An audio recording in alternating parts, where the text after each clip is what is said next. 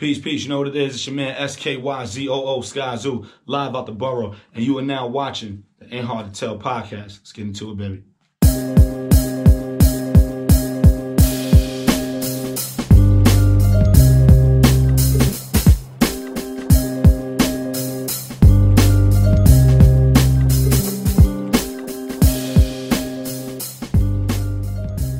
Hard to Tell podcast, episode 128. Dexter Henry, Bryan Fonseca, still home quarantining. And we got another friend. This is the second person, I think, in the last couple of weeks we've had from down in Atlanta join the hmm. podcast. Ooh, okay. Except, except, I don't want to put Atlanta on his name. He is a Brooklynite through Yeah. and through. So is the other person. So is the other person who's here. That is true. That's true. funny. That That's is true. Both people were That's from Brooklyn. Over. But this guy's a Brooklynite through and through. My man Ben Couch. I've known Ben uh, for quite some time.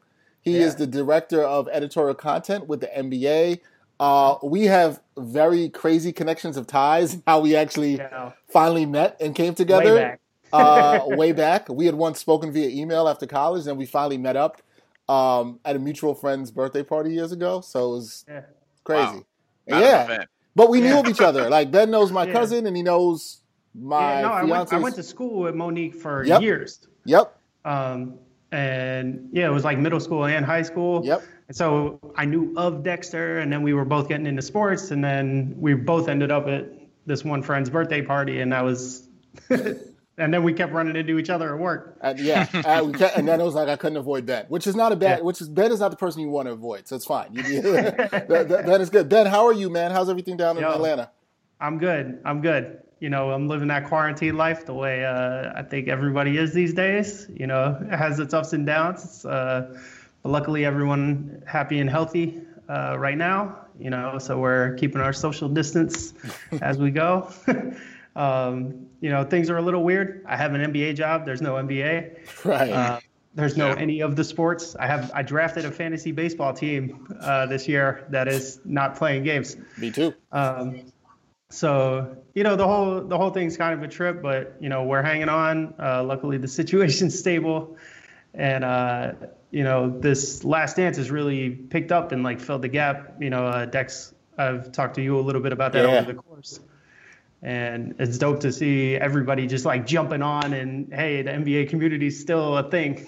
you know, and it's it's fun. Yeah, Bryan and I have absolutely been enjoying it. We've been having somebody on here every week to talk about it. Um, I know you were telling me about how much you liked it. I know Bryan has been enjoying it too. Bryan, I'm gonna let Bryan take it from take it from here because Bryan has some very high praise for these last two episodes that we're to talk about, episode seven and eight. Bryan, share with the world what uh, you shared with me. Yeah, so they got into a couple of the things that I really wanted to know about that I pretty much talked about on the last episode where it's like, all right, the baseball stuff, like how did all that get going? You know, obviously like I was born in 94. So I was born and just an infant in the year that he walks away, decides to pursue baseball. Actually has a pretty decent minor league season when you actually go through the numbers considering he hasn't played he hadn't played baseball 14 years prior to that actually hit 200 was fourth on his team in rbis and a team that actually had some prospects that ended up playing in the major leagues Yep. according to terry francona who was his manager which i didn't I didn't know that. i didn't No, yeah i didn't, know, that. either i was like oh wait I, terry francona is a very familiar face as somebody who watches baseball you know what i mean so and just and and also michael jordan very good base stealer apparently as well Yeah. um he had a lot of stolen bases in double a too which led me down the rabbit hole briefly of look i understand that he's become the greatest basketball player ever however it makes me think if he'd gone down the baseball route and if that's what he was able to do after 14 years of just, you know, and he was getting better, working hard at it, and things of that nature, if he just would have went straight baseball, it leads me to believe that he probably would have been a perennial all-star because he's Michael Jordan. Now, how could you bet against him? So Yep. there was that. And then also, you know, the whole thing about his father and just overcoming that because I've known about that obviously for a long time and you know having seen like a whole bunch of other Michael Jordan stuff before this, you know, that's something that has registered with me and just how he overcome that. Like uh the clip of him crying after he won, I think it was the first championship after his father passed was in 96 when they beat the Seattle Sonics who we actually talked about in our last episode on our Back to the Future series. And that was his fourth title total, but his first championship since his father died, and he's you know crying with the title. Uh, down and whatever.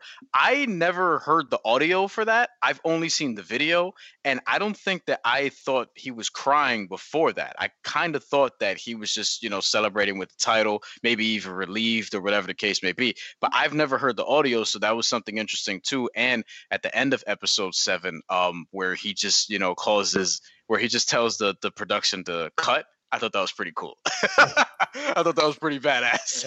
it, it, it, was. It, no, it was, man. This episode, these episodes had a lot, seven and eight. Uh, ben, what what did you really take away from this episode? I know we talked about how for us we kind of lived through it as young people. Um, but did you? Was there anything shocking to you? Anything that was revealed to you in this episode you didn't know? Yeah, yo. So, uh, you know, Bryan mentioned that moment where Jordan was sobbing on the floor, and like that's one of those hidden moments from this footage stash. Like nobody had seen the combo of the audio and video of that moment that long ever, right? Like, and you know, that's where we're getting into the NBA entertainment hidden footage aspect of this.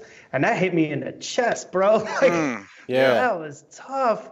Like, you know, because that was on Father's Day. Yes. Right? Right. Like, yeah. That's a good point. To, to, you know, when Jordan was like, the glove wasn't uh, nothing, you know, like to be uh, realizing that was what was on his mind when he said it was something else.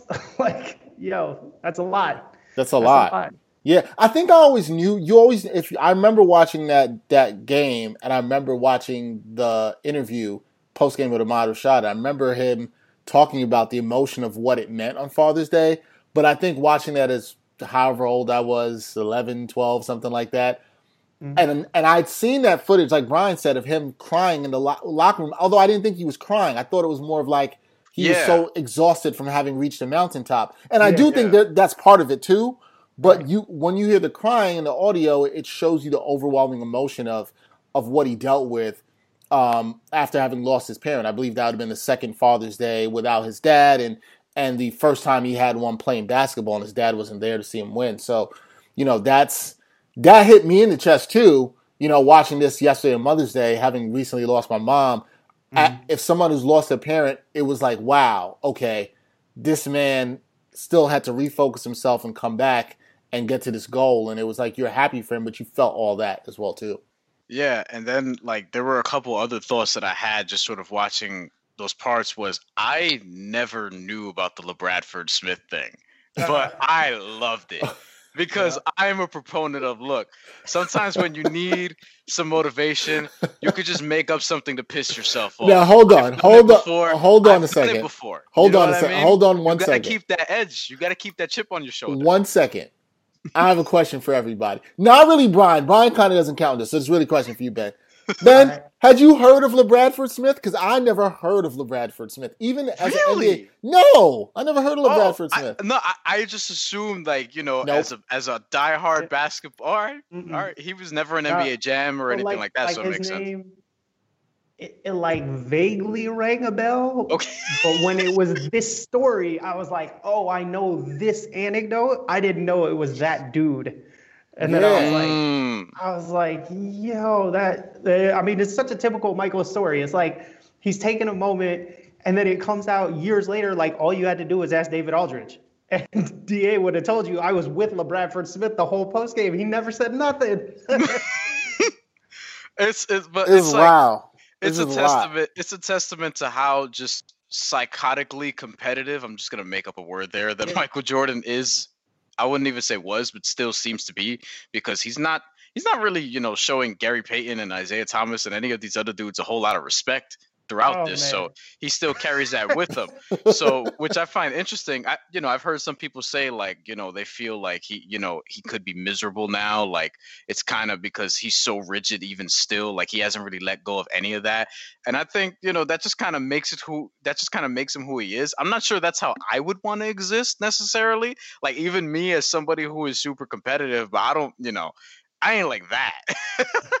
you know what I mean? Did like, any did, did what did you guys make of the fact that um he he laughed at when they showed him that they brought the iPad to him uh, and he's he's watching the comments from Payton and he just played a good defensive game on him. and he just laughed and as if he was he just dismissed him like he was Yo, nothing. So at, at first I thought he was just like oh chuckles like oh GP But then I was like, oh, he's laughing at him. Like, this is serious. He's like really going in. I thought the same thing.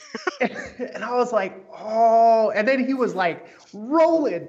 And I was like, yo, he cannot hold this back. He still Yeah. feels this way about this man, you know, 20 years on. Like, whoa. Did anybody see Ahmad Rashad's tweet about about Gary Payton? Did anybody? Nobody saw this. Mm-hmm. Ahmad What did he Rashad tweeted that Michael Jordan told him that after Game One of that Finals in '96, that Gary Payton asked for his sneakers. Oh. Oh yeah, yeah, yeah. I did see that, and that's that's what he knew that he had Had him him. or whatever. Yeah. Which which is that's actually surprising to me, even I though can't he see is Gary Michael. Payton doing that. That, but that's what I'm saying. Like that's what I'm getting at because Michael Jordan's got some MJ in him. I actually think that if they were teammates at any point in the 90s, that they would have got along swimmingly, or they would have butt heads and it would have went terribly wrong. It, there's no in between with that, you know. Yeah. So And also, we also have to remember to go back to uh, what Ben said as well too. Hey, this is what MJ told Ahmad Rashad. That doesn't necessarily mean That's it really happened, though, That's right? true. Like it doesn't, like it doesn't mean point. that. It, one thing we learned from this part seven and eight, it doesn't mean it really happened. This could be LaBradford Smith all over again. That's that's all I'm saying. have any of you ever done that? Have any of you ever just made something up to sort of psych yourself out, kind of like what MJ did with the LaBradford Smith thing? Because I've definitely done that before. Yeah, I mean, I, I don't know if it's like that explicit that I made up an anecdote I told Yeah, somebody, Yeah. Right. but like, you know, look, you got to be competitive to have a level of success in any niche field, right? We're all in sports, you know, and like, I've had moments where I felt a boss took something I did and like disrespected it in whatever way, you know, I took that and I'm like, I'm gonna do so good. He has to come to me with compliments next time. I've You done know, that and, like, last year. like none of that happened out in the world, but like in my head, that was going and driving me the Oh, next Bri- time. Bryan is all about this. You know, this I is all. Bryan. Oh yeah, I like I, I if I could I I can't think of a specific example right now, but if you just give me a little bit of time, I could compile a list and we can make a whole episode and just go through them. speaking of speaking of lists with Bryan, you don't want to know about that. oh yeah, yeah, that's true. I have I have a legitimate list. Bryan, Bryan has a Um, legit, um, a legitimate revenge list. We'll call it that. yeah. I, I, I've, I've made it not on the list as far as I know. So Ben, No, for all I know, no, you could no, be on the I list. mean- we don't know. Yo, you, No. y'all are probably in good shape if you got through 128 We have- episodes, or we if have. he's really waiting to get you. Oh, listen, listen, listen. hey, It's don't don't for like laugh, Bryan. You could you could be making a long plot here, the long con. How do I know you're not trying to set me Nah, up? nah, but nah, nah, because that, that takes way too much work. And look, I'm all about hard work and stuff, but that's a little years, excessive. Bryan's gonna be like, bow, bow, bow, Nah, got you, Dex. Oh, only only if it was part of a wrestling angle, then that would make sense. Oh, my god. Because that would be for entertainment purposes only, and that would be fun. I've already told you that I think I could be a great bad guy manager in wrestling. I really do. I want to see. I want to see him in wrestling. Uh, I'm still young enough where I can make that, where I can pull that off. you probably just you probably could. Ben, I take it you do not watch wrestling. Uh, off and on. Oh. I actually, Ooh. I was, I was a They just got their lowest rating ever recently. Monday Night word? Raw did. Yeah. Yeah, I was a subscriber to the WWE network for like a year recently. Okay. Oh, Uh, I still have it. Yeah, That's great. They, I, they I do. dropped They do off 'cause I realized I wasn't doing it with the kids and stuff. But That's true. um, you know, I, there was a stretch I was keeping up pretty good. You know, I enjoy it, right? Like uh, the thing that really caught me in was uh, the whole Becky Lynch, the man, uh, Mm. at the same time as the Kofi Well, Kingston She rise. just she just announced she's pregnant. Like Oh, literally word. today. Literally Yeah, yeah. while we're recording this, she Oh, just wow. announced she's pregnant. Oh, right. Yeah. I got the tease from the app. Um, that's dope. Because her and Seth are like the big power couple and stuff. But um, no, Yeah. I, I love it. Like I was I was in when I was a kid. Like I can remember at summer camp, like Pro Wrestling Illustrated magazine. Yo, right, I remember reading that. me. They but, still do the 500 every August. Yeah. I can't even remember this dude's like last name for the life of me, but it was like me and this kid Kevin were like the experts, and we had the tip sheets and like Yeah. Man. That was me. back when. And- you know, and- and then, I, so it's always been like in the background. Like I'll still always read stuff, or I'll, you know, the news will filter into my feed um, and whatever I'm following. But now I appreciate a good heel turn.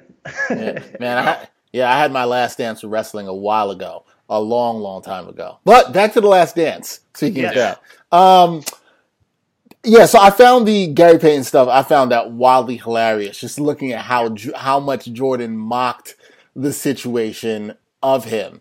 Um, and, and, in that. Anything else uh that stood out Yo. for for you guys? Yeah, go ahead, Ben. I- I just want to say this on Gary Payton, right? this is like prime, like we're gonna have to explain this to somebody in the documentary is like how you get into it. But like that Sonics team was good, bro. Yo. Like, like Gary Payton was that dude, and Shawn Kemp was like dunk. Shawn Kemp, I maybe like have never seen anybody dunk harder in a game. Yeah, right. no. And I'm saying that remembering myself via Ted, but like the the uh, hot rumor with Shawn Kemp was like he dunked so hard in a street ball game, sparks flew off the net. You know, I remember and, that. I you remember know, it's hearing that. before, It's before Twitter. Like Yeah. you don't know. And nobody and Like, nobody can ah, verify this. Right. I believe it though. I believe it. Yeah. No, no, no. Uh, that that, so that like was that, that that was something I for, I forgot who was saying in the documentary was talking about how good that Sonics team was, and we just did that in a recent episode where we looked Yeah. at how good that Sonics team was. They were really good, and they were really good defensively. I think the shock was in that series was that the Bulls went up three nothing on them. Nobody Right. saw that happening. Then they win the next two, and then they lose the final one. But that was a good Sonics team, so it wasn't like you could just dismiss them like they were nobody. Um, Right. they, they, I pulled I pulled up the uh the Scottie Pippen MVP almost MVP season from 93-94 and he was third in voting yep. Yeah. and yeah I found it very interesting that uh, that was covered even a little bit more than I thought it would be I thought it would be like a little footnote but I actually was glad that they got into it a little bit uh and about how you know I forgot who it was but Phil Jackson's what Next yeah I, for- I know. I forgot who it was. Was it Phil Jackson's, uh, like the author of his book or whatever? That he basically said that he thought that was Phil Jackson's best coaching job Yeah. ever. Was that Yeah. was that the, was that a common narrative at that time? Was that something that was actually going around? No, I mean they were lauded for how well they played. I remember that. I remember. I remember even that year as a Knick fan, as a young Knick fan. I remember being like, "Wow, I was surprised they were as good as they were because they lost Jordan, they lost Grant, I, I, and I think that year they finished like third in the East, if Yeah. I'm not mistaken. I, if I Yeah. me- remember, 55 wins. I yeah, it was way higher than I think most people expected. A lot of people thought they were going to be a playoff team, but probably like a six seed or something, and they they totally exceeded expectations. Like everybody thought they were going to take a hit. If you read any Yeah. publication before that season, and I used to do, I used to buy these magazines and all the stuff. Oh yeah. This th- everybody had him picked like fifth, sixth. It was nobody had him higher than that. Oh, but they oh so they still had him as a playoff team. yeah, yeah, yeah. People still had him as a Yeah. playoff like team. on the low end. Yeah, because people still were like, "Look, Pippen's good, and the role players were pretty good, and Right. And Kukoc and was Kukoc over was just coming over. It was, he was really the wild card. But look, nobody thought they'd compete as good as they did, and they still took the Knicks to seven. Like They that, did, yeah. And it, it was the the foul on Hue Hollins Pippen. blowing the whistle, swallowing Yeah. the whistle. right with uh, Hubert Davis, Yeah, Carolina guy. Hubert Davis. Yeah, you're a Carolina guy. There you go. That's right. There we That- go. That's right. Um, So you Yeah, didn't, no, so Bryan, you didn't think they were going to get into it at all with the Pippen stuff? That you didn't No, expect I, it? I thought that was something that was going to be just glossed over because, I mean, this is the last dance and this revolves around the 97 98 season, but Right. this revolves more around Michael Jordan than anybody else. I've actually thought that they, you know, they've done a pretty good job of, you know, sort of giving us like who Scottie Pippen was and how important he Yeah. was. And then uh, also the Dennis Rodman stuff. I mean, that's a little harder because he just had, you know, a full like 30 for 30, you know, on him last year. So I think that they would want people to reference that. But, you know, you, to get into the Dennis Rodman stuff, it's actually very basic at you know to do it at face value, and then after that, you could sort of peel back as many layers as you want. Um, Horace Grant, I feel like is not getting talked about enough. Like he's being talked to, and we're getting a lot of BJ Armstrong, which I find interesting. But he's actually a good interview. But um, yeah, I, the the Horace Grant thing, I was looking at his career numbers yesterday, and I'm like, I think I think we should be talking about this dude a little bit more about his contributions and things like that. I know he had career years in Orlando, but you know he was very good with the Bulls before he even went there. Yeah, no, he was. But, He- but so yeah. much of that, I, I think, is, uh, you know, Jordan's gravity, right, to use the term we use now, Mhm. as a player just kind of sucked the whatever system was happening to him. You know, like we're talking about Pippen, like people didn't realize how good Pippen really was until it was the combination of the the dream team, like where everyone was like, "Oh, this dude really should be playing with these guys."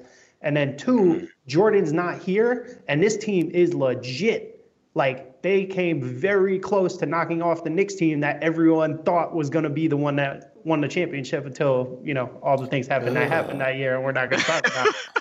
Uh, Yeah, let's get away from that before Dexter has an aneurysm. No, I'll be fine. I'm I, I'm over it. I'm not I'm not still holding on to things like Michael Jordan. I'm I'm I'm, I'm over it. Well, I, I do want to do I do want to I ask wanna one. ask I do, about that actually too. Yeah. What before we get to that, one thing about Scottie Pippen, I want to ask both of you, Yeah. especially you, Bryan. I'm intrigued what you have to think about this, and Ben. When you look back and they did touch on Scottie Pippen uh, not coming into that game, that game three in the Mm, series yeah. against the Knicks, where Kukoc hits the game winner because Phil Jackson had drawn up the play for Toni Kukoc and not Scottie Pippen. I think in today's social media age, guys, Pippen would get roasted and slammed for that. Now he did at the time; he just didn't feel the pressure the same way. Do you, Ben? Do you look at that? Um, did you look at that badly as a ten-year-old kid? Are you still looking? Did you still frown upon that now? How do you think? About, what do you think about how everything went down? so like yeah there's there's like the levels of how you can think about this right there's like how did it hit me at the time i was a Knicks fan right like Scottie's not playing on the play we're in good shape like we'll take it right like Scottie's not coming out all right let's see what happens and then Kukoc hits a shot and wins you know somebody made the good counterfactual like what happens if Kukoc misses that shot Whew. even if Scottie is in. Like Phil's getting roasted for Right. you know his dude who had the MVP season finally. How does Um, that make Scottie look if that were to happen? What do you guys think? If he if he had missed it, If Kukoc So- misses so it, That's that's the thing. If Scottie just goes out there, right, inbounds the ball, and Kukoc misses, Scottie looks like the best guy in the world because everyone's like, oh, Scottie should have taken the shot.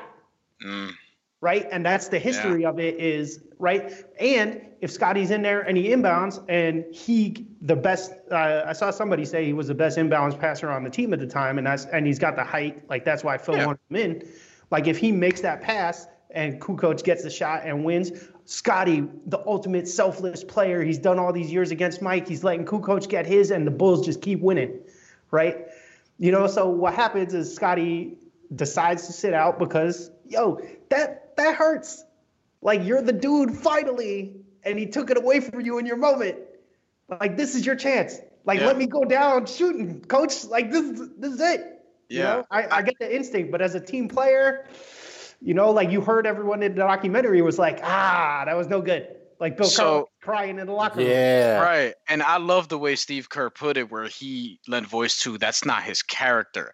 That's why it sucked the most. And I love that he worded it that way because that's sort of what I thought about. Because the way like I've sort of read up on Scottie and have learned about Scottie through the years. Scottie Pippen is my brother's uh, favorite basketball player, so he's somebody that I've grown up watching uh, throughout the course of my life as well.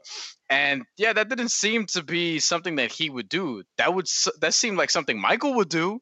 You know what I mean? That seemed like something Kobe would do. It seemed like something that Shaq would do. Except, But except, except those guys are absolutely getting the ball in that situation. yeah, yeah, yeah, yeah. Yeah. But but the thing is with Scottie Pippen, you know, yeah, it wasn't his character, so I found that very interesting. And just also like I thought, you know, what if Kukoc missed it? Or, you know, what if Scottie Pippen is there and misses the shot himself? Like what if he actually gets his way? You know what I mean? And Phil Jackson actually cracks, which he wouldn't. He didn't, obviously.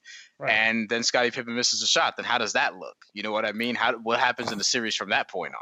So here's the thing for me. I, I- I think there's something to a coach knowing which players are ideal for the certain situation. And like, I would always want to give the ball to my best player, but I understand where Phil Jackson was coming from. It was like, look, It was a good this guy- basketball This guy had hit three game winning shots during the season. Toni Yeah. Kukoc was a guy who played well under pressure um, and stepped up and he believed he could make the play, and he did. It's not necessarily a slight to Scottie Pippen, but I understand, like Ben said, I understand why Scottie Pippen felt slighted because this was his chance to be the dude, and your coach is kind of telling you he's not the dude. The thing I kind of looked at in that situation, I looked at Phil Jackson and I was like, damn, when he realized Scottie wasn't playing, what did he say? Two words. He said, fuck him. And I was just like, I was like, wow, Phil Jackson was really in control here. He was like, he was like, nah, Steve Kerr say it was dope. yeah, he, he- he was like, nah, this, this this is exactly what we're doing here, and I believe in it. And it almost made me think, well, that's why the team, Steve Kerr, Bill Cartwright, these guys, they got right behind their coach and was like, nah, that's not acceptable. And co- let's give Scottie Pippen some credit. Yeah. From what you heard from these players, Scottie Pippen was a man, said that he was wrong immediately, and they were able to move on, and that probably helped them really get back into the series. So I know what Scottie did was wrong, but I also have to give him credit that he stepped into the locker room in the fire with his teammates and he was an adult about it. And he said, Yeah, yeah. "Look, this is what he is." And I'm sure him and Phil talked it out, and they were fine after that. Yeah, And he made a mistake, and you know he moved on. Like I'm not Yeah, going to kill him, but I, I get it. Agree. And he he got past it, and then the very next game they show the highlight where he dunks on Ewing and wants to teabag him. So it's like Oh. you know they you, you keep bringing up the old wounds, man. yo that but that was a great dunk. Like that that was such a fuck you dunk. Like it, was, it was something. like It was something. Yeah, One that, just the- say that. It was something.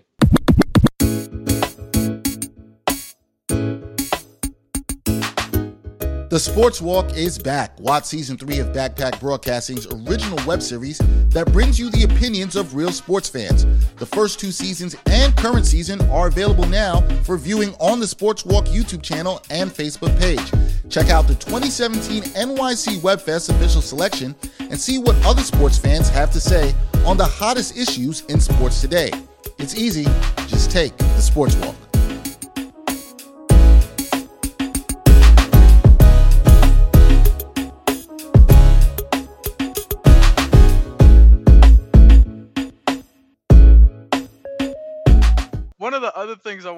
Ask you guys because I found I found the the sort of narrative on social media very interesting going around about uh, Michael Jordan's mentality, right? Yeah. And I knew that once it, they would talk about it in the documentary, how obsessed he is with winning, that a lot of people on social media would be like, yeah, you know, I want to be that or I want to be with that guy, whatever, whatever. When most people, I would probably even go as far as to say 80, 85% of people, they're not built to be around somebody like that. They're not really built to be around a psychotic winner like that. And in, in the equation of Michael Jordan versus Steve Kerr, a lot of people think they're Michael Jordan when they're really Steve Kerr. And that's fine because 99% of people are Steve Kerr uh, in Whoa, terms of like, no, no, no, no. The, Steve Kerr. Don't diminish him. Steve Kerr went at him. He deserves some credit. no, but that, but that's what I'm getting to. I'm saying that if they were either one in the equation, that that's who they would be. But most people wouldn't even get that far. Most people would probably most people would probably just turn and be like, look look at the way people are now with basic things like teamwork and things of that nature. Like it's just a different time where a lot of people wouldn't be able to handle Michael Jordan. Gerard gave me props. Gerard Hector, friend of the show, gave me props. He said you could be teammates with with Michael Jordan on Twitter. He was saying this about me because he thinks that I'll bark back at him, and I would. You got look. My thing is, look, if you're gonna lose a fight, just go down swinging. You know what I mean? Don't run away from it. That's fair. That's Like- fair. That's that's like I like I've definitely got into it with teammates over stuff before. You know what I mean? Like it happens, and I, I think I think I think you know I give Steve Kerr obviously a lot of props for you know being a dude, especially as a white dude, you know to stand up to Michael Jordan in that situation. Not a lot of people Yeah. want to do that. You know what I mean? and he was he he was that dude. Ben, do you think that anything that we see in this documentary about to what Bryan's talking about about how Jordan is changes your perception of his character? Because it doesn't for me. Um, yeah, but and Jordan warned us. He said that he thought a lot of people would come away from just hating him, and I don't think that there's really anything, at least for you know for us, Yeah. where we're gonna look at him then in that. But, I way. mean, here, like where I think I have fallen out on this, right, is one, it it reinforces a lot of the image we have, and like Michael, who you know is apparently very concerned with his public image, right, like is is out there worried about how people will perceive it when they see all of it, you know, as opposed to just what was coming out at the time. You know, y- we got the Jimmy Butler practice tweeted minute by minute, you know, from Woj like within the hour. And He like only took that- one shot. He still Right. maintains to this day he only took one shot that the third stringers. It wasn't even the second.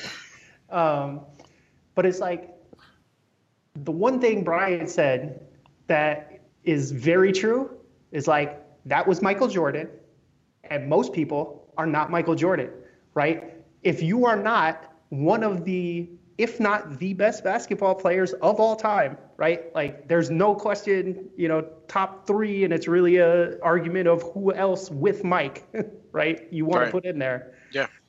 right? If you're not that dude, you don't have that much leash, right? Kerr said that, you know, in the teaser, he was like, uh, basically something to the effect of, like, you know, I, I have irrational confidence, but I'm not usually talented enough to back it up. right, right, right. And it's like, if you're not Michael Jordan and you act that way and you can't back it up by being the hardest working, Yeah. the best, you Then know, you're Ricky everything- Davis. Right, or you know, whoever to name anybody, going for your own rebounds on the triple double. but that's the thing. A lot of a lot of people think that that like a lot of people. Yeah, I mean, most people, you know, have egos and so on and so forth. Like they see themselves in that light when really you know, it's not the case. And I feel like this documentary should showcase that. Like this yeah. of all the people that have all this confidence in themselves, and I feel like people should, there's a very small percentage of people that could back it up.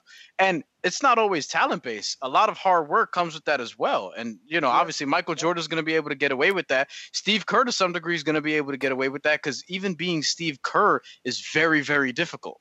You know, even getting to that level of whatever your profession is. Yeah, so I, I wouldn't even say it's a matter of confidence, right? Because people should be confident. You got to be confident to be Steve Kerr to go back at Michael Jordan. Yeah. But it's that ability to like lead by bullying, right? Which is essentially what we're talking about here, yeah. right? Yeah. Like, mm-hmm. yo, the way he was going at Scott Burrell, like blowing up his spot on the team playing while they're playing cards. Yeah. You know, everyone the meme of the disrespectful like look over his shoulder when he was posting them up already went around which was great know? I posted it but it's like like unless you are at the super talented you know ultra elite level people aren't taking that from you right because you're just going to burn all your bridges otherwise and yeah. nobody's going to give you the second chances you know when it goes sour Yep. Yeah. Right. Like if you blow up with someone else who's, you know, at a more elite level than you in a situation, you know, yeah. you pop off on your boss the wrong way and you don't got the standing to back it up.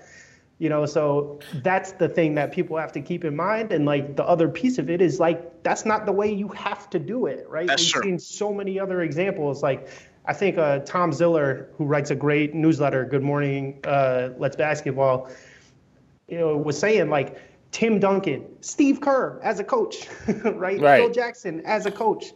You know, there's you you look at the whole list of people that have won in the NBA and won in sports. Not everybody does it like this. Right. And people can be highly successful. Right. There's many yeah. diff- there's many different forms of leadership. I said that as a guest on another podcast. There's many different forms of leadership, which is why I don't kill Michael Jordan.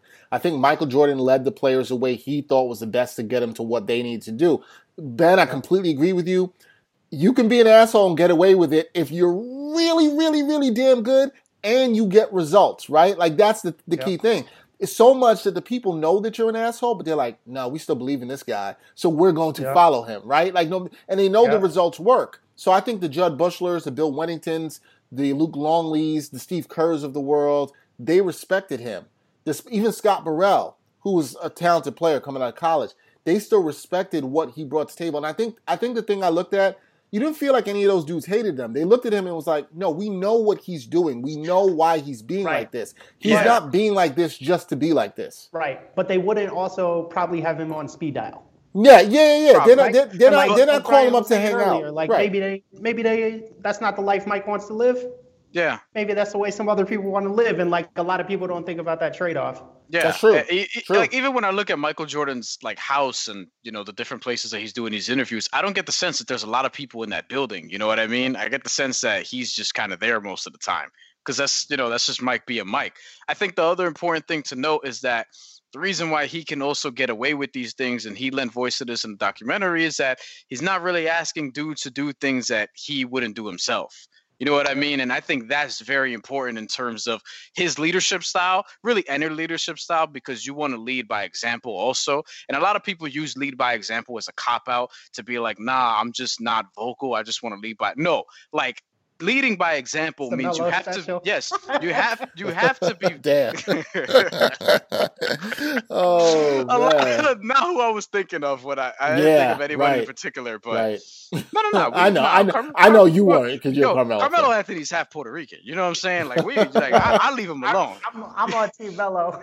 you know what i'm saying but but what was it but was with all the leadership in the locker room yeah, yeah, but when, but when it comes down to it, I think leading by example. A lot of people use it as a cop out because they're afraid to go at people in that way. They're afraid to sort of take the Michael Jordan approach to feel like they're overbearing, you know, the Kobe Bryant approach and things of that nature. Yeah. Where I think that most people, like you know, leading by example is not just in action; it's also in words. I feel right. like it's also be like, look, I'm gonna do this, and I believe you can do the same thing. So let's do it together. I think there's also a good point in a player that made me think about that. Ben brought up in Tim Duncan, Tim Duncan is kind of known as this very quiet guy, right? But that doesn't mean that he wasn't telling people that what they needed to do. I think people confuse the two sometimes. Like being uh, publicly vocal doesn't mean that you're not vocal at all. Those are two different Right. things. Like I can say in a very different demeanor, like, "Hey Ben, you need to do this," or "I think you need to come here on time," and that's still leadership. That's still, to Bryan's point, you still need to be able to exercise that. Just because you don't do it demonstratively, or Yeah. you don't, you're not in the Kobe Jordan way of doing it, doesn't mean that you're not vocal with your leadership.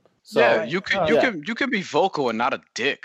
Right. That's basically what you're saying. Right. You know what I mean? Like that's Oh, that's it. that's basically it at the end of the day. Yeah, Ben, you were about to say something. Yep, because like you know as somebody who has taken on managerial roles in my career Right. right, like as i've progressed one of the things i've struggled with is like I have an innate like want for people to like me right Mm. and you know generally i carry myself in a way where that's not an issue at all but like you can't you can't have that be the dominating you know attitude in every moment when you're somebody's boss Right. Mm-hmm. right because being the boss means taking on the responsibility. So like one of the things i've realized i had to like you know work through some internal chafing on was you know you can't just not tell people and not communicate and take it on yourself right? Because if you're taking it on instead of giving someone the advice to correct it and do it themselves and even if they're only going to do it to 75% of what you can do right? If they're spending 100% of their time on that 75% and you're spending 0% of your time on it and it mm-hmm. still gets done, that's the job, right? Like, you know, and that's bringing things along and people don't want to be in that, you know, to Bryan's point like about people don't want to be that person who's Right. like correcting people, right? And firing off a note in the middle of the Slack like, "Yo, you spelled, you know, uh, you know, whoever's name wrong in a headline, right? Yeah. Like, you know, and you got to just be able to do that in the moment and not have it be a thing, yeah, right? Because I'm just, I'm correcting you because I saw this and I want it to be correct, not because you did it wrong. right, right. Right. It's not, it's not personal. It's just me doing my job and Right. delegating and saying what needs to be done, right? But that's part, that's part of leadership. That's good. I guess the Tim last, Duncan, assistant coach, by the way. That's now, right. also. Yeah, Right. that's right. Yeah. Uh, I guess the last thing would be uh, we're we are at the last parts, the last two parts of this Mm. documentary. I feel like it's blown by. We all waited for this. We couldn't wait for it. We were so hyped, and now we're down to the last two parts. What are you guys looking forward to seeing the most in the last two parts of this documentary? More replays of the dunk by John Starks. Yeah, yeah, I want that too, but that ain't Uh, happening. one moment, bro. uh, one moment. I had. Did you have? Do you have the poster, Ben? Did you have the poster up in your Oh, room? yeah. Yeah, Oh, me too. Me too. Uh, I was referencing like uh, so my my room growing up in Brooklyn uh, had this ugly wallpaper. It was like a like dark like blue and brown fleur de lis like thing. And you know my house is the house I grew up in is like over hundred years old. It's like in a Victorian Flatbush. Um, so I was like, I'm not doing this as a teenager, you know. So I covered the whole thing in posters, like magazine cutouts, like the whole deal. And the two centerpieces, I had uh, Ken Griffey Jr. nice. That was my Ooh. that was my guy too. Yo, this po- it was the most '90s poster of all time. It's called uh, Riptide, right? And it's got Griffey swinging with like a tidal Oh wave. yeah, yeah, yeah, yeah. I've seen that one. Yeah, Yo, seen that one. Ah. yeah. Iconic dope- Griffey poster Yeah. for people of a certain age.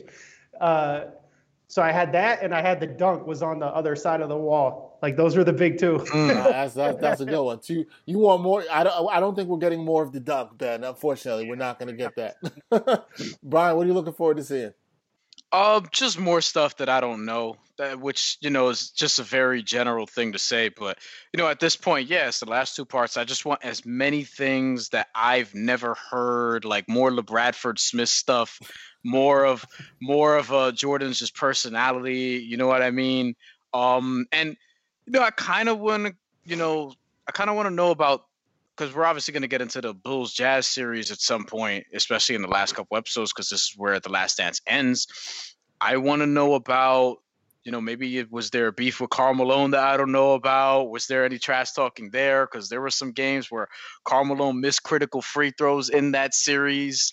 You know hmm. what I mean? How, so how, how about Karl Malone getting stripped before the iconic final shot? That's Yeah. that's something that people don't talk about. They will talk about this. this Defense, offense. defense, offense. Karl Malone with a chance to seal the game gets stripped by Jordan, and Jordan comes down and hit the shot. I think the, the major question, I think Ben will agree with me on this. Ben remembers this. After that shot, after they win the championship, what did everybody talk about at school the next day? What, what did everybody talk about, Ben? That was a Did- foul, bro. That was a foul. yep. Did did he push him off? Did he push off or did he not? That's that's what I want to know. Yep. That's that's what we want to know. Did he put? I want. And here's the thing. So it was. So it, wa- it, I mean, that would have been the same thing in this era. So that's Yeah. great to know. Oh no, Not no. much has But. I what what the producers have to do here is you got to bring the iPad to Michael Jordan. You got to get Bryon Russell and Bryon Russell, excuse me, and bring the iPad to Michael Jordan. And ha- and I want I want Bryon Russell to say that he absolutely pushed off, and I want to see Michael Yeah. Jordan watch that. I want that reaction. That's what I want. Anytime he gets the iPad, it's an instant meme, Yeah. yo. Me and the others be looking at. Right. Ready? Uh, your, your mic came out, Bryan. Um, no, I'm I'm I'm, absol- I'm absolutely ready for it. Absolutely was ready due. For it. I was due. You know what You I mean? due. It was gonna happen. This happens every episode. Every episode. Every episode. Every man. episode, Yeah, it happens. I get a little too animated, and then my mic comes out. One more thing I do want to know about in these last two episodes, and I don't know if they're going to get into it because this is the last dance, but I would like to know more about the retirement and then the playing basketball with the Wizards and that whole thing. Obviously, I I, I know about it to some degree, but just you know to hear Michael Jordan talk about it today. I think would it be might. I think I'm intrigued if they do go into like his post career, just a, a smidget, and and his and then into Yeah. ownership. I kind of would like, and where his Jordan brand has evolved into. I, that would be kind of interesting Yeah. to me. Yeah, Um, that'd be good for episode ten. I would love a Kwame Brown interview. I would love it. We're not gonna oh get that. lord, That's a, that's a different doc. that's a totally different doc. Yeah, that's a whole different doc. Oh man, I don't know if we, I don't know if we're gonna get that, man. That's a totally different documentary. But uh, we'll have to see. right now. But that book is got everything. Like Mm. there's an awesome anecdote in there about like, you know, how young and uh, sheltered isn't the word, but like just, you know, coming into the NBA as an 18 year old from like a small town in Georgia is like a big jump. And like Kwame got to his first like steakhouse and was like, I would like French dressing. And they were like, uh, we don't have that, bro. Wait, what? They they don't have French dressing at a steakhouse? Why? I mean, I know that's weird, but like, I Yeah, mean, yeah, I mean, because no, like- no, because you could get like was just salad with your steak, you know? like super high end and like you know they've only got the vinaigrettes selection or Right. whatever you know and like the other the owner at the table was like oh you gotta ask for this like you really want you know whatever you know Look, Kwame Brown had a good long career. He just was the number one overall pick, so people think he's a bust. That's all I'm gonna say. like yo but that's the thing right people like I, I have this argument with folks all the time right like if you're drafting a guy at number one what you are trying to do is lock in a position for it before you have to think about it right ideally that guy is also changing your franchise Yeah, right But see But, that, like- but that's not how people look at it. Unfortunately, right they look at it But the like, other way. The thing is, like like Andrew Bogut, when the Bucks took him with the number one pick in that draft over Chris Paul and all them dudes in 2005, right? Bogut locked down center until he like shattered his wrist or whatever, and Milwaukee could go about their you know future picking up the other pieces, Mm. right?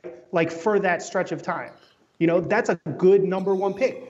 You know, Hasheem Thabeet going number two, right, Now and that- totally bombing out. Right. That's a bad number two pick. Right. yeah, Right. But like getting a guy who starts for ten years, like that's okay.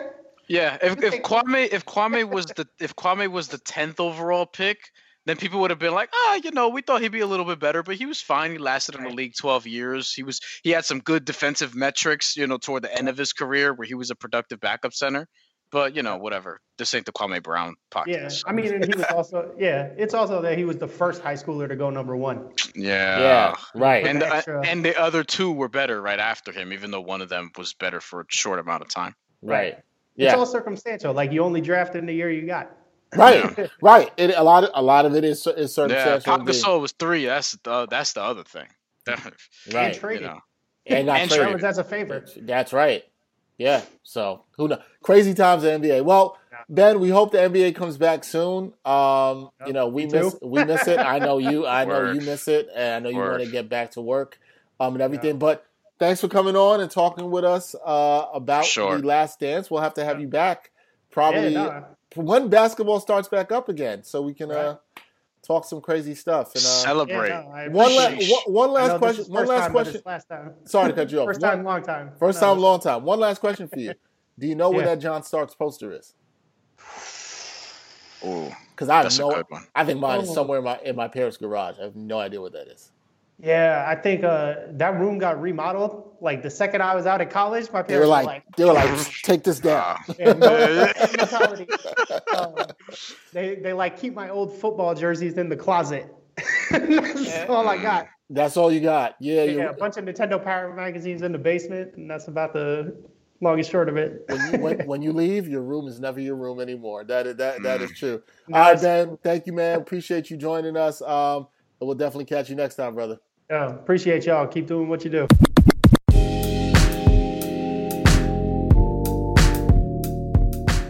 If you're a fan of the Ain't Hard to Tell podcast, and you know you gotta represent, and the way you represent is with the latest Ain't Hard to Tell podcast gear. You can get that at our TeePublic store, or you might just be a fan of Backpack Broadcasting's other original content, including the Sports Walk and Sideline Stories.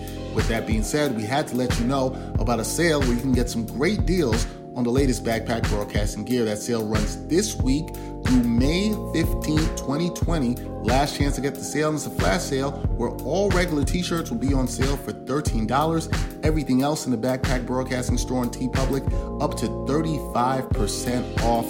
A great deal for you to secure some great gear. Check it out today. Backpack Broadcasting TeePublic store.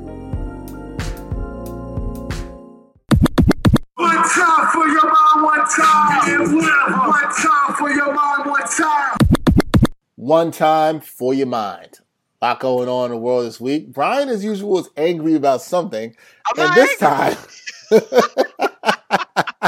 You might be angry after this, actually. Will I? Okay, well, fine. Bryan is going to make me angry, and this revolves around something I generally don't really care that much about, which Yeah. is combat, not combat sports, I love boxing, UFC. But Yeah. Bryan's got something really, uh, I guess he's to make me angry. Make me angry. Go ahead. Yeah, I don't, I don't know if I am. Uh, we'll see.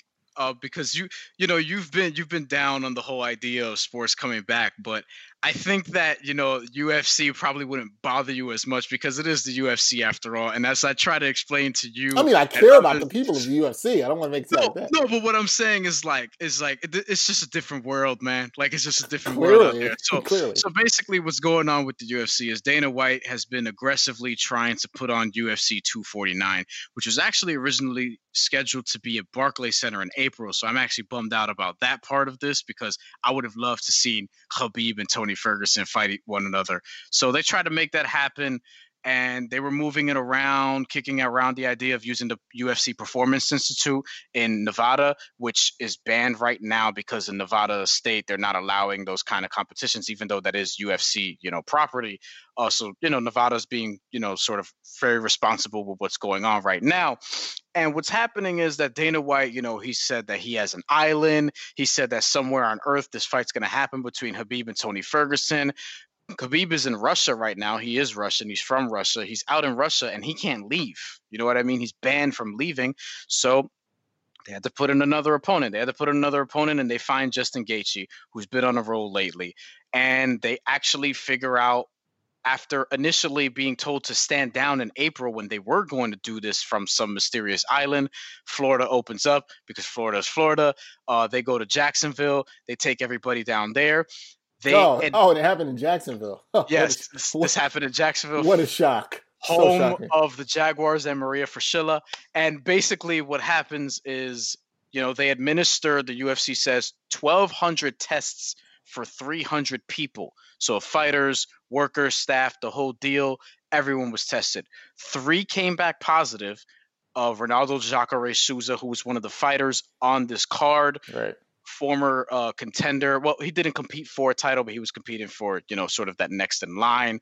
Uh, saw him at Madison Square Garden not that long ago as well. He was going to face Uriah Hall. Uriah Hall, originally out of Jamaica, Queens, both middleweights. Uh, uh, Jacare recently fought at light heavyweight. So Jacare and his two coaches uh, tested positive. Jacare lives in Florida. He drove up there, got there Wednesday.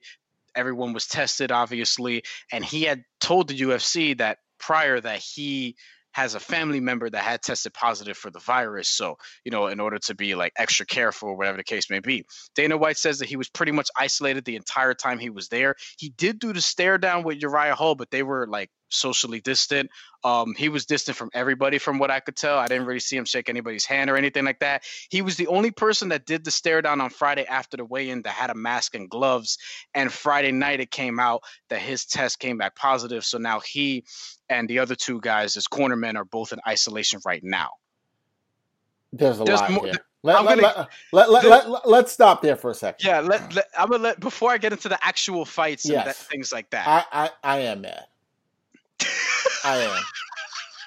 I'm disgusted here. Here's why.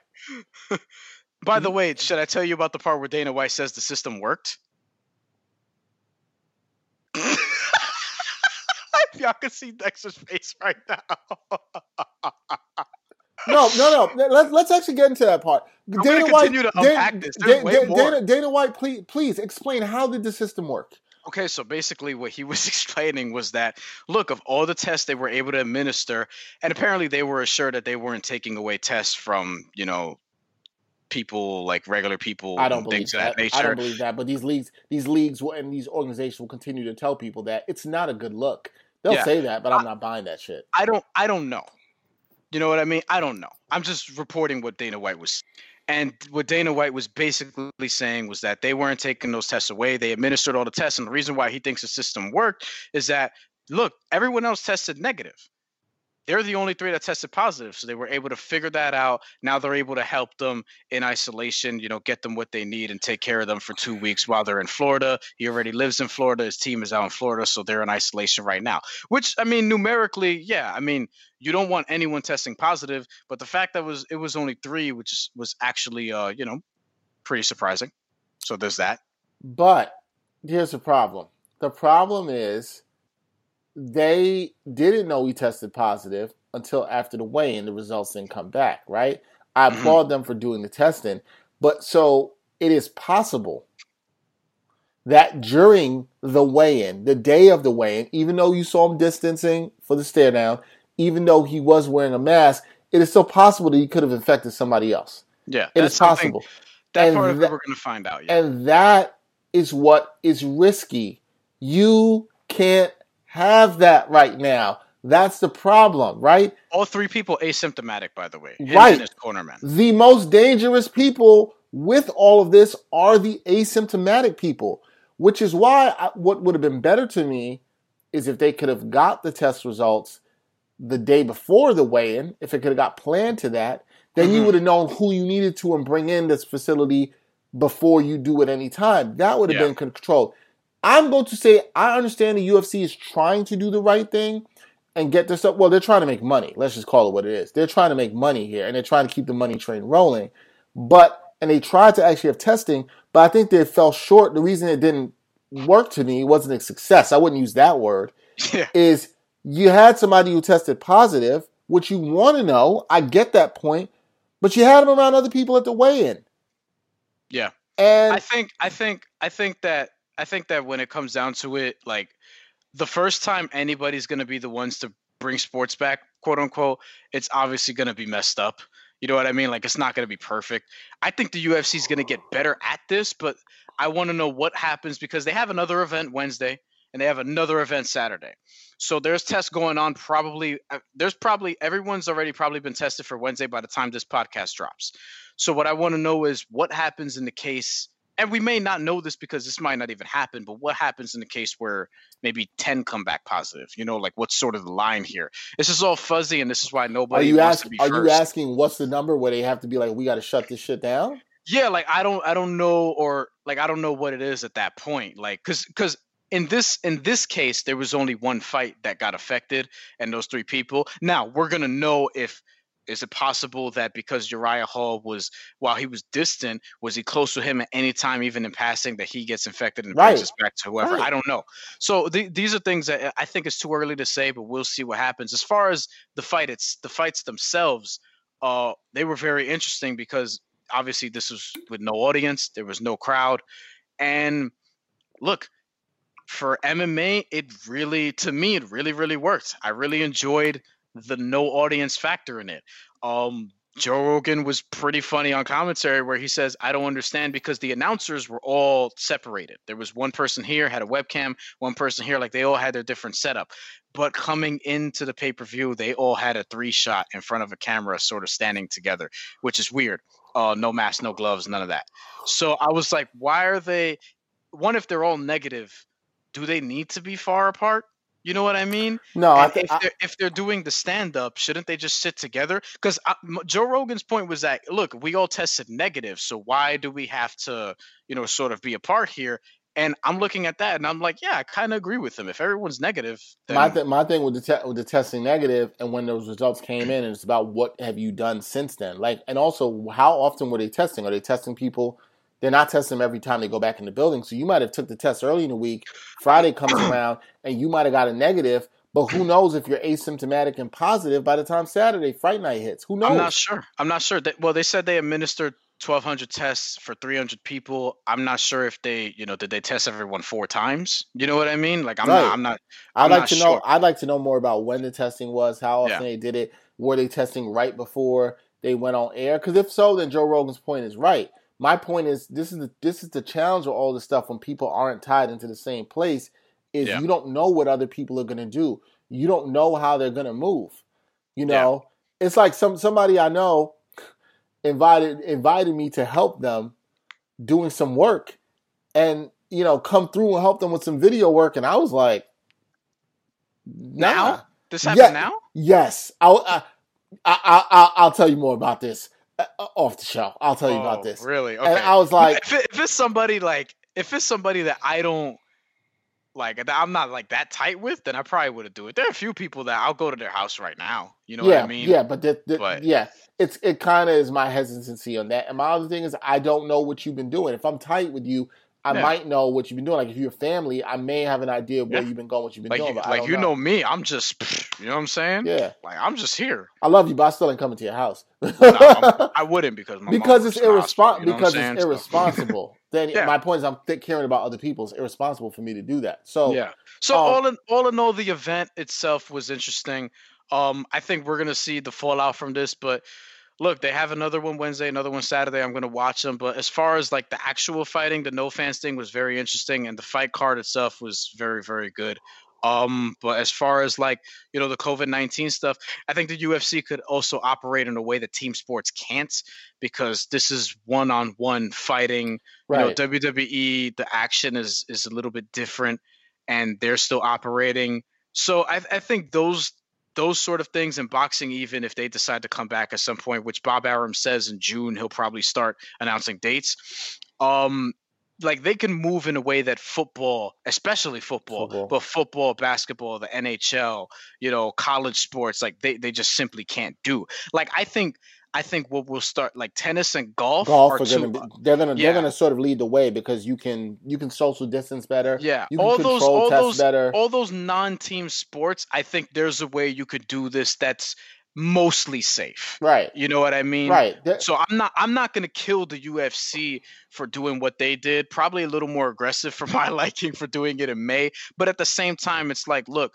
at some point somebody was gonna be first, and at some point somebody was gonna try and get this money. And look, fighters want to get paid. People want to work. Like a lot of people want to work right now because a lot of people are getting tired of I'm, being I'm, home. I'm gonna so- say this. I, I respect what the fighters and everybody does in UFC and, and some degrees of wrestlers and stuff. I'm not sure I want to grab up on anybody. I don't know unless I know for sure that they're positive. I want to be grabbing up, wrestling and Negative, you mean. Yeah, Yeah. ne- ne- negative. Excuse me. Yeah, Yeah. I, I definitely don't want if they're positive. but yeah, Right. um, right. I, I, Right. I, I'm not necessarily sure But I if do that. again, if everyone tested negative, like yo, if I was gonna have a fight and everyone on that side tested negative and everyone on our side tested negative, then it is what it is. Because at that point, it's like yo. At, the other thing about this is like these these men and women are fighters for a living. yeah, This virus ain't scaring them. You Yeah. know what I'm saying? Like Henry Cejudo's over here saying in the pre-fight video, he's like, "You better hope that you better hope you get that coronavirus because I'm coming for your ass, Dominick Cruz." Damn. You know what I mean? Like this is a different world. And by the way, that's something that I would tell somebody if I were a fighter. You I'm know what sure- I mean? I'm like sure, I'm sure that you would. We are sure that you would. So it is what it is. It is what it is. All right. My one time for your mind this week comes from the world of hip hop. Um, shout out to Joey Bada$$, Oh yes, Brooklyn, Flatbush. one of our favorites in the A Hard to Tell podcast. One, yes, one, one, one of my favorite rappers out there. And Joey Bada$$ did something that I've been saying for quite some time. If anybody knows me about the way I like albums, the way I generally like music, I don't care for long albums. Don't give me these 20 track albums. I still dare anybody to tell me a 20 track album that's a classic. Maybe you're talking about only built for Cuban Linx, and even that I still think is a little bit too long. Maybe uh Book of Ryan, but it's a to your point, it's a very s- very very, short short list, list. right? Very short. And I like Book of Ryan, but I might have chopped a couple songs off of it. That would have Agreed. Well, that's the other thing. Yeah. Yeah. Um, Joey Bada$$ disdain, voices disdain for albums with more than 14 songs. This was in a complex interview that uh, was published on May 5th. And he answered a question about what to expect on his next project. And, you know, the pro rapper said that the less is more approach is the way it should be when it comes to making an LP. He said, quote, the thing with this project is everyone's going to be satisfied and not in a way where it's too many things on the menu. I'm definitely not that type. You come to my restaurant, MFer, it's like 10 options. I hate when MFers put out an album longer than 14 songs. Nobody wants to effing listen to that. Word. Ain't nobody trying to listen to that. Ain't nobody Wait. want that. He got albums that's more than 14. I mean, he's evolving though, so I get it. Like, you know what Well, I mean? Well, his first album was 15, correct? Yeah. But but at the same time, it's like again, he's still developing. Like he's 25. You know what I mean? He's not gonna think the way he was at 22. So I respect it. he said, he doubled down on his point, and he said, nobody's getting through that in a day, Joey said of lengthy albums. I agree. I agree. Granted, kids are a big part of this shit, but bro, keep that shit to your point about if he's evolving. I don't care if it was Michael Jackson. I'm not listening to 25 songs. Less is more, in my opinion. I completely agree. The I game gonna come out of retirement to I drop this track. I couldn't agree more at all whatsoever. Remember, please remember his last album, 12 songs. Very tight. Liked All it. good. He did have over like four. every song. He did much. have over 14 on before the, before the money. That was 15 cuts on that. Um, and Good 1990, 1999 did have 15 songs. Summer Knights had 17. Um, but I think he's evolving. I like tighter albums. I've always said for that. I'm glad Joey is a young artist who I believe is 25, and that's Joey's age. Yeah. 25. I, I'm really excited to see what he does with this next album. Some of the stuff I've heard has been pretty good, but I like that he's trying to keep tighter albums, thinking about the projects that he does. I mean, a lot of my favorite classic albums are tight albums, man. Like, you know what I mean? Illmatic, Good Kid, Mad City. You know, you look at these albums. You know, I know Pimp to Pimp a Butterfly pushed it with 16. As a, there's some rare ones where it can go a little bit over 14, and I, I won't be too crazy. But generally, I like my albums 12 to 14 tracks. Give me your 12 to 14 best songs, and that's it. You know, bandana 15 tracks 15 Four- tracks. but 14 with an intro with an though. intro. so yes. it's 14 For tracks 14 really. tracks. Yes. Yeah. Another another good example. You know what? Somebody who I, I think of an album that I was listening to uh, a couple years back, and I was like, man, this album's really going good, but I was nervous about it at first. Drake's last album, the Scorpion album, which is double album, which Oh, yeah. which I just wish everybody in hip hop would just stop trying. Like there hasn't been a really good one since uh, Life After Death. So just like everybody, double please, album yeah, please just stop. you don't like double Street. Disciple It was mediocre. So you could was le- you could have left it on one disc i know Could have same. I'd say the same thing for Jay Z's Blueprint too. Could have left it on one disc. oh that album Yeah, like I like there's songs I really like on that album, but there's a lot of songs it's just I'm- way too long though. too long. Same thing with Yeah. Street Disciples. Street Disciples are songs that I really really like, and there's Too songs that I'm like I will never listen to that again. Automatic skip. Um, but I was talking about Drake. Drake had the Scorpion album. I like the first side of the album. I thought his rapping was actually tighter, some of the best that he had done. I wish he had just left that as an album. I think if he left that as an album, a lot of people would herald it as a great album. But he gave us all the stuff we didn't need on the second side. And stop, please. Could we stop? Just stop with the long albums. I'm glad to see somebody who's 25 years old, like Joey Bada$$, understands sometimes less is more. Because, you know, a lot of times the old heads, not that I'm in that category yet, be hating on the young, the young heads, you know, out there and saying that they don't know this. And I'm like, no, I like that Joey's thinking about how his project should be. I like that he's thinking about his themes and how tight he wants to keep it. Like, yes, man, Yeah. I want the music, and he's right. Ain't nobody got time for that. I don't got time for 25 track albums. Yeah, cause that, cause I gotta, cause after you, I'm done with your 25 track album, I gotta listen to somebody else's 25 track album. You know what I mean? Yeah. And I'm not, I'm just not gonna devote all that time to you.